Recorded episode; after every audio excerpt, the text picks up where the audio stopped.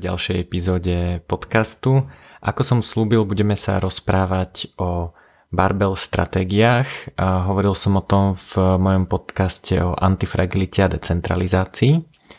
A antifragilita, pre tých, čo podcast nepočuli, je v zásade myšlienka, ktorá hovorí o tom, že sú nejaké objekty, ktoré ťažia z chaosu, z pôsobenia času, z entropie a podobne.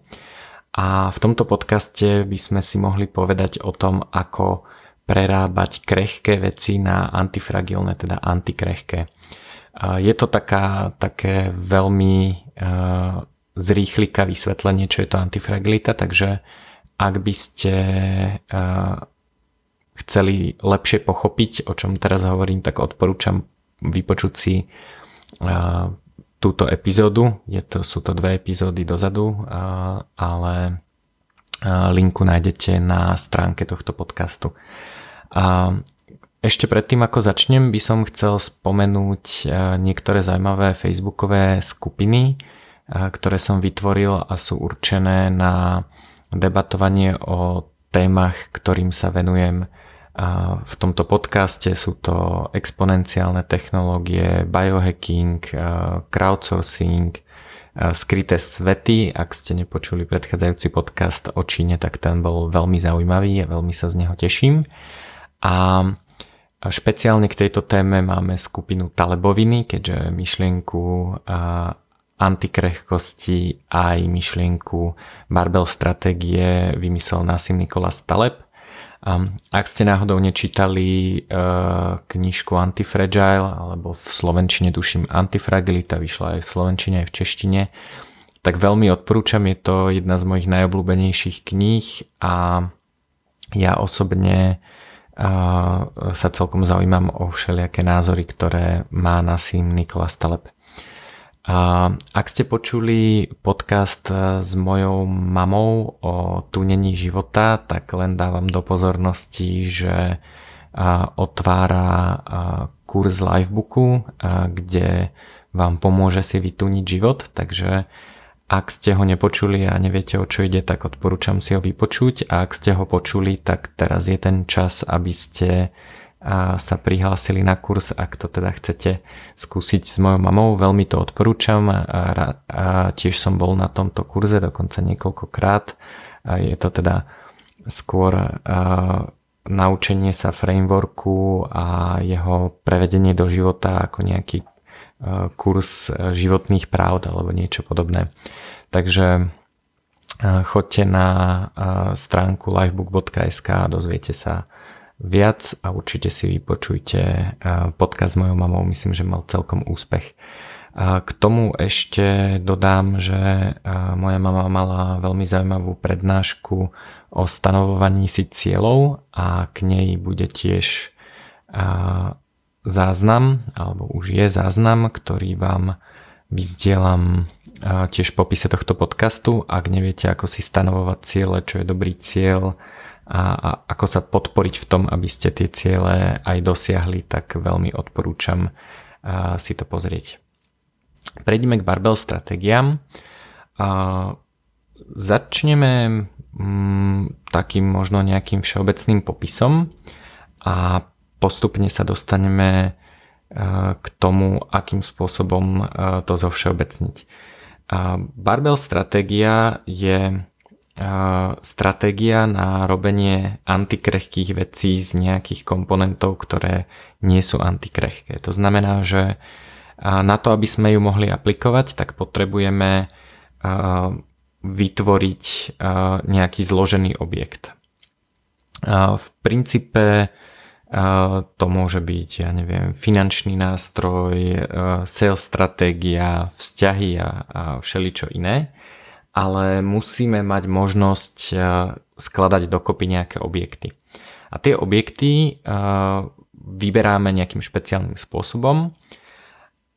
Ten spôsob ja zo všeobecním v pomere 80% ľavá strana, 20% pravá strana, aby sa nám na tým ľahšie rozmýšľalo. To je teda to sú percenta, ktoré používa aj Taleb.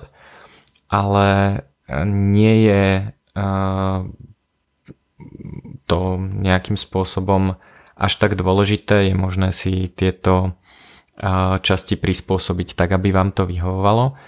Nejedná sa o paretovo pravidlo, aj keď je tam 80 na 20, takže aj napriek tomu, že vidíte tieto percentá, tak veľa ľudí si to milí s paretovým pravidlom a nemá to s ním až tak veľa spoločné. Aj keď paretovo pravidlo je samozrejme super. A Čiže vytvárame nejaký, nejaký zložený objekt, ktoré, ktorý by mal mať nejaké špeciálne vlastnosti a zložíme ho z dvoch častí. Jednu 80% vyberieme tak, že limitujeme akékoľvek riziko straty a neriešime zisk. To znamená, že tam by mali byť objekty, ktoré sú dostatočne robustné, aby prežili nejaký pád alebo nejakú, nejakú, nejakú, nejaký zásadný stres, čas a tak ďalej. Čiže jediné, čo nás zaujíma je, že či sú dostatočne silné na to, aby prežili to, čo očakávame, že bude prichádzať a ideálne aj to, čo neočakávame. A Jediný dôvod e, tohto, tejto časti je, aby nám zachoval robustnosť, aby sme boli odolní voči akýmkoľvek pádom. E, v druhej časti, e, v tej 20-percentnej, neriešime riziko straty, môže to byť niečo naozaj veľmi rizikové, ideálne by bolo, keby to bolo aj veľmi rizikové a jediné, čo nás zaujíma, je neobmedzený potenciál zisku. Čiže, ako hovoria Američania Sky is the limit. Skúsme si to teda povedať na príklade. Ja tu mám niekoľko, niekoľko príkladov barbell stratégie. Skúsme začať stratégiou na investovanie. Väčšinou teda vám nejakí, nejakí finanční poradcovia v banke alebo, alebo podobne uh, poradia niečo na štýl um, strednorizikového uh, portfólia, čo v konečnom dôsledku sú dlhopisy alebo niečo podobné. A to je veľmi zaujímavé, pretože dlhopis má neobmedzený downside. Hej, predstavte si, že zbankrotuje Grécko alebo, alebo dokonca USA, čo si myslím, že je dosť možné, že sa v dohľadnej dobe stane, alebo Argentína, alebo niečo podobné, alebo mena, v ktorej je vydaný ten dlhopis úplne skrachuje, tak najhoršie, čo sa môže stať, je, že z nášho super dlhopisu uvidíme nulu, a najlepšie, čo sa môže stať, je, že za neho dostaneme výnos, ktorý je na ňom napísaný, čiže nejaké, dajme tomu 3%. Čiže dlhopis, čo je vlastne predávané ako stredno rizikové aktívum, je niečo, čo má neobmedzený downside, kľudne môže spadnúť dole až na nulu a má veľmi obmedzený upside. Takže presne toto nechceme. V 80-percentnej strane eh, barbelu eh, našej investičnej stratégie by sme mali mať niečo, čo eh, nestráca hodnotu v našom ponímaní. Nie je to univerzálna stratégia pre každého, alebo, alebo to, čo ide do tých 80 a do tých 20 nie je pre každého rovnaké. Ja napríklad vnímam hodnotu ako ako váhu zlata, to znamená počet uncí zlata. Vnímam samozrejme hodnotu uloženú v hotovosti, pretože hotovosť používam na bežné fungovanie. Čiže pre mňa, keď v tých 80% by malo byť niečo, čo z môjho pohľadu až tak nemení hodnotu a nemôže spadnúť. U mňa to je uh, dom alebo byt, v ktorom bývam a ten byt nesmie byť na úver, ináč by to nemalo byť v tých, uh, v tých 80%. Prečo ten, v ktorom bývam? Keď si kúpim byt na, alebo nejakú nehnuteľnosť na prenájom, tak ma veľmi zaujíma jej hodnota, pretože ma zaujíma, za koľko ju môžem predať a zaujíma ma, že koľko mi nájomníci dokážu za ten byt platiť. Na druhej strane keď e, mám byt, v ktorom bývam, tak vôbec nekontrolujem, aká je jeho hodnota na trhu, pretože niekde bývať musím. A ak by som chcel tento byt predať, tak, tak niekde bývať musím a musím si kúpiť nový byt. Čiže keby som sa chcel iba presťahovať v rámci Bratislavy, tak mi zvýšenie uh, hodnoty môjho bytu veľmi nepomôže, pretože ho predám, keď je drahý, ale nehnuteľnosti, e, moje alternatívy e, sú tiež drahé. Čiže nezaujíma ma v zásade vôbec hodnota bytu, v ktorom momentálne bývam. Ďalšia vec je u mňa zlato. Zlato je niečo, v čom robím svoje finančné plánovanie dlhodobé už niekoľko rokov. Keď budete počuť e, ďalší podcast, rozhovor s Emilom, tak on hovorí, že pre neho je hodnota napríklad Bitcoin. A ja každopádne, keď si stanovujem finančné ciele, koľko chcem zarábať, koľko si chcem ušetriť a tak ďalej, tak ich mám napísané v unciach zlata. A to v praxi pre mňa znamená, že keď hodnota zlata klesne, tak sa v zásade nič nemení, pretože keď mám zlato a hodnota zlata klesne, tak mám stále rovnaké množstvo uncí. A môžu tam byť iné drahé kovy, ja pravdu povediac hlavne z lenivosti iné drahé kovy nemám, ale určite tam môžu byť. A mám, myslím, trochu striebra, ale skôr ho používam ako svadobné dary. A je dobré tam mať hotovosť, to hovoril aj Taleb. Je dobré ju mať napríklad aj preto, že keď príde kríza, tak ľudia, ktorí majú hotovosť, sa môžu dostať k rôznym tovarom, službám, firmám, autám a tak ďalej za pomerne nízku cenu. Čiže keď majú naozaj hotovosť, tak je o dosť jednoduchšie kupovať veci, keď ľudia panikária. Čiže u mňa je súčasťou tých 80% hotovosť, aj keď aj v mojich očiach hodnota hotovosti podlieha inflácii a teda klesa, čiže nie je dobré jej mať veľa. A je dobré možno mať nejaké cudzie meny a, a tiež nie veľa. Čiže je dobré to nejakým spôsobom zložiť z takýchto objektov. A toto mi zabezpečí, že v zásade nič z toho z môjho pohľadu nemôže nejako výrazne klesnúť. A samozrejme môžem mať doláre a doláre budú podliehať hyperinflácii, ale mám ich tak málo, že, že sa mi nič také zle nestane, ani eurovej hotovosti nemám až tak veľa, že by ma to nejakým zásadným spôsobom bolelo a gro tých vecí mám vo veciach, ktoré pre mňa určujú tú hodnotu, čiže nemôžu spadnúť dole oproti môjmu vnímaniu hodnoty. A 20% čo môže zarobiť veľmi veľa peňazí a neriešim to, že či to hodnota klesne.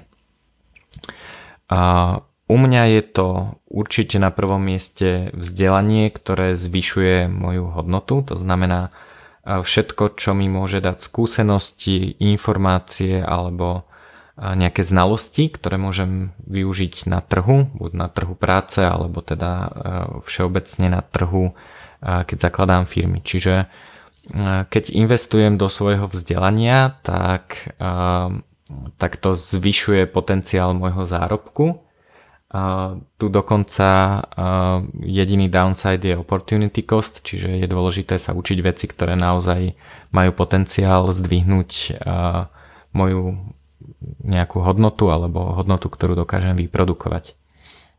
Ďalšou bežnou súčasťou 20% sú firmy, ktoré by mali ideálne platiť dividendy, teda mali by dosahovať zisk ale teoreticky je ich možné aj predať so ziskom. Čiže u mňa je zakladanie firiem súčasťou tejto rizikovej aktivity. Naozaj firmu je možné založiť s malým množstvom peňazí a nechať ju naraz na, na obrovské rozmery. A samozrejme sa to nemu, nemusí vždy podariť, čiže uh, je dobré počítať s tým, že uh, zase nevadí nám pri tých 20%, keď tá hodnota klesne úplne na nulu. Čiže najhoršie, čo sa môže stať, je, že uh, firma, ktorú založím, zbankrotuje a fungujem s mojimi 80%. Je dobré nebyť veľmi zadlžený s tou firmou. A veľa ľudí tam má akcie, Akcie je v podstate podiel vo firme. Ja si nemyslím, že kupovanie si všeobecných akcií, ktorým nerozumieme, je až taký dobrý nápad, pretože ten potenciál na 20 až 100 násobný rast tam nie je až taký veľký, väčšinou sú tieto očakávania zahrnuté v cenách akciách, či, akcií. Čiže myslím si, že skôr privátne investovanie do firiem, ktoré nie sú na verejných burzách, alebo, alebo zakladanie vlastných firiem je lepšie. U mňa v tých 20% sú určite aj kryptomeny. Ak sa pozriete na vývoj kurzu Bitcoinu, tak, tak ja som teda so svojimi Bitcoinami veľmi spokojný. Ja osobne si nemyslím, že je dobrý nápad kupovať si akékoľvek iné kryptomeny ako Bitcoin. Myslím si, že Bitcoin je jediná z kryptomien, kde si ľudia dlhodobo ukladajú nejakú hodnotu a má potenciál nejakého rastu.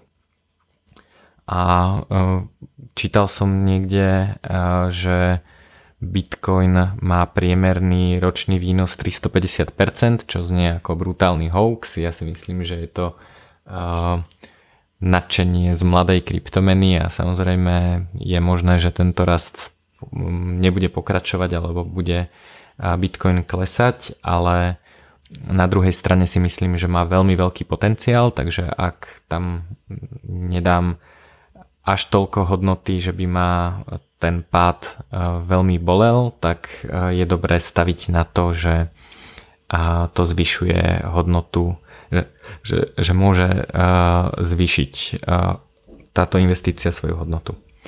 A teraz si povedzme, že ako sa takáto barbell stratégia správa. Predstavme si, že investujeme 100 tisíc eur a, a rozdelíme to teda v pomere 80 na 20. Najhoršie, čo sa môže stať je, že tých 80%, čiže 80 tisíc nám ostane, lebo to je niečo, čo nám udržiava hodnotu podľa toho, ako hodnotu vnímame, čiže u mňa, keď je to zlato a byt, v ktorom bývam, tak najhoršie, čo sa môže stať, je, že v byte budem bývať stále a budem mať rovnaké množstvo uncí zlata. Pre niekoho to môžu byť eurá a ostane mu 80 tisíc eur. Ale tým, že je to teda to vnímanie hodnoty, tak táto časť nemôže klesnúť, čiže najhoršie, čo sa mi môže stať je, že prídem o tú 20% časť úplne, že stávka nevíde a spadne na nulu a ostane mi 80% na časť, čiže 80 tisíc. Čiže najhorší scenár tejto barbell stratégie je, že ostane mi 80 tisíc eur v tom, v čom som si ich uložil. Čiže hodnota v eurách môže byť iná, ale, ale nezmení sa pôvodná hodnota. Ideálny prípad je, keď mi tá 20% strana zarobí veľa, veľa peňazí. Vyskúšajme napríklad vypočítať, čo sa stane, keď mi zarobí 20 násobok. Čo pri investícii do vlastnej firmy nie je také, také nezvyčajné. Je možné urobiť firmu, ktorá mi zarobí 20 násobok toho, čo som do nej investoval. A dokonca si myslím, že takýto výnos je možné spraviť aj so vzdelaním. A, takže ideálny prípad je, že 80 tisíc mi stále zostane, čiže 80% na časť je rovnaká ako pri najhoršom scenáre, scenári a 20% na časť sa mi 20 násobne zhodnotí, to znamená, že že z tej 20% časti bude mať 400 tisíc eur, čiže výsledná hodnota môjho portfólia je 480 tisíc eur. A toto, čo sme dosiahli, je to, čo je možno strednorizikové, alebo čo by malo robiť to strednorizikové, alebo ideálne aj nejako vysokorizikové investovanie a to znamená, a mám nejakú hodnotu, pod ktorú určite neklesnem, ale potenciál na rast je oveľa vyšší. A, dobre, čiže bavili sme sa o tom, že a, je možné a, takýmto spôsobom investovať čo ešte iné je možné robiť. Taleb hovorí napríklad vzťahovú barbell stratégiu, podľa mňa to teda nie je dobrý nápad, ale je to veľmi pekný príklad, ako preniesť túto stratégiu na niečo úplne iné. A rieši to, že akým spôsobom vyriešiť svoj partnerský vzťah jeho barbel stratégia na partnerský vzťah, ktorú spomína, myslím si, že, že ju neaplikuje a, a funguje inak, ale kto vie, je 80% e, strana je, že zober si účtovníčku a 20% strana je, že maj z času na čas príležitostný úlet s rokovou hviezdou. Um, samozrejme, ak by toto malo fungovať, tak uh, odporúčam byť úprimný k 80% strane s, s tým, že ako by táto barbell stratégia mala fungovať. Hovorím, nie je to úplne pre mňa, ale je to taká, taká zaujímavá aplikácia um, barbell stratégie. Čiže zober si účtovníčku znamená, že v prenesenom význame nájdi niekoho, kto je systematický, kto, kto je verný, kto je príjemný e, väčšinu času a, a s kým sa dá žiť dlhý život, čiže nemať downside. A ten príležitostný úlet s rokovou hviezdou je spike všetkých hormónov, ktoré môžu človeka poháňať bez toho, aby ohrozili tú stabilitu. A čiže toto teda ešte raz neberte ako radu, že by ste to mali robiť, ale je to príklad toho, ako sa barbell stratégie dajú stavať z čohokoľvek aj mimo investovania. A skúsme ešte jednu a, a to je sales stratégia, teda stratégia predaja produktov. A 80% času venuj energiu predajú bežným zákazníkom, ktorí si pravdepodobne kúpia tvoje služby za veľmi kompetitívne ceny. Čiže 80% času venujem tomu, že sa venujem zákazníkom, o ktorých, u ktorých viem, že ich viem veľmi dobre obslúžiť, že majú a že, že si zvyknú moje produkty alebo služby kupovať, že, že sú verní, že že budú s tou službou spokojní a viem, že im to dávam za veľmi dobré ceny. Čiže nemám downside, je to niečo, predávam zákazníkom, kde mám pomerne veľkú istotu, že si, e, že si môj produkt alebo službu kúpia. A tej 20% časti venujem čas neúplne klasickým zákazníkom, napríklad zákazníkom z vyššieho segmentu alebo zákazníkom, ktorých som ešte neobsluhoval, ale sú možno podobsluhovaní, to znamená nemajú, nie sú tak dobre obslúžení trhom a ponúkni im výrazne vyššie ceny. Výrazne vyššia cena jednak zahrňa to, že, že tých zákazníkov asi neviem až tak priamočiaro obslúžiť, keďže nie sú to moji typickí zákazníci, takže očakávam, že to bude trochu náročnejšie a, a chcel by som teda mať na tomto segmente nejakú vyššiu maržu. Čiže čo sa stáva? 80% času predajca venuje zákazníkom, ktorí, ktorých pozná, ktorí fungujú, čiže downside je veľmi limitovaný.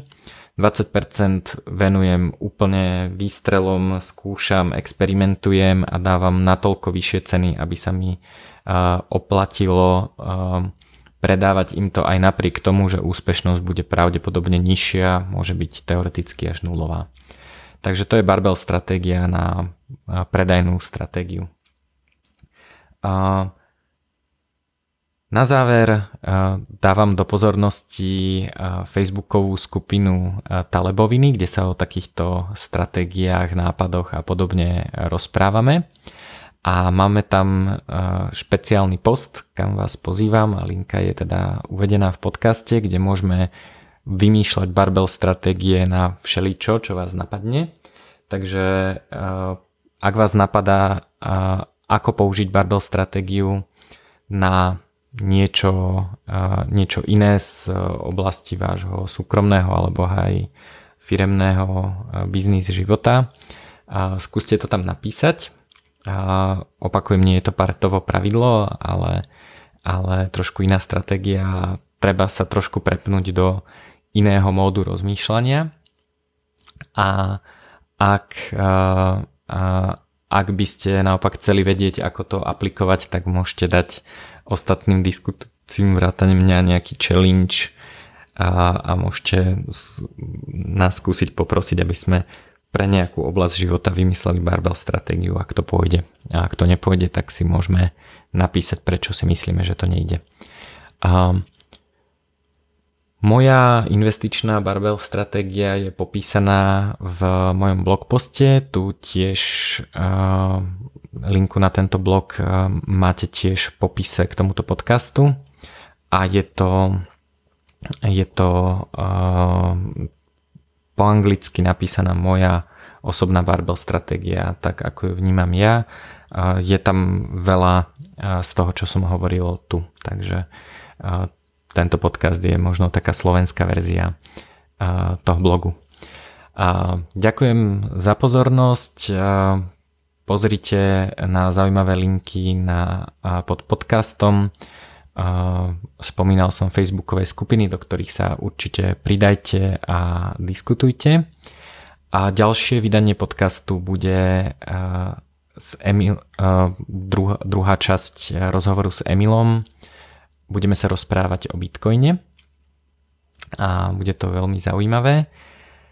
A, ak by ste chceli upgradenúť svoj život pomocou nejakej zaujímavej techniky, tak moja mama otvára kurz Livebooku, tak sa určite prihláste. Môžete napísať na zuzana.livebook.sk alebo sa pozrieť na web livebook.sk.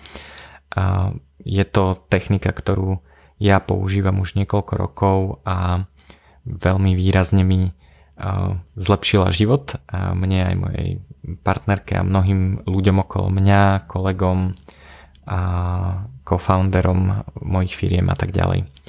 Takže dajte tomu šancu. Ak chcete drobnú ochutnávku, tak môj podcast s mojou mamou, ktorý bude tiež v linkách alebo jej prednáška o nastavovaní si cieľov z paralelný polis, tak všetko toto si môžete vypočuť a myslím si, že vám to určite niečo dá, aj, ak nepôjdete na, na jej celý kurz, lebo je to podľa mňa e, koncentrovaná dávka všelijakých vychytáviek a hekov pre život. Ďakujem za pozornosť ešte raz nezabudnite sa prihlásiť na odber buď pomocou e-mailov, YouTube, iTunes alebo vašej obľúbenej podcast aplikácie alebo akokoľvek inak, aby ste sa dozvedeli o tom, kedy vyjde nový, nové vydanie podcastu. A upozorňujem, že nové vydanie o Bitcoine bude naozaj zaujímavé a bude zaujímavé najmä pre ľudí, ktorí o Bitcoine už niečo vedia, pretože tam bude taký možno nie úplne štandardný pohľad na kryptomeny a na Bitcoin. Takže majte sa pekne.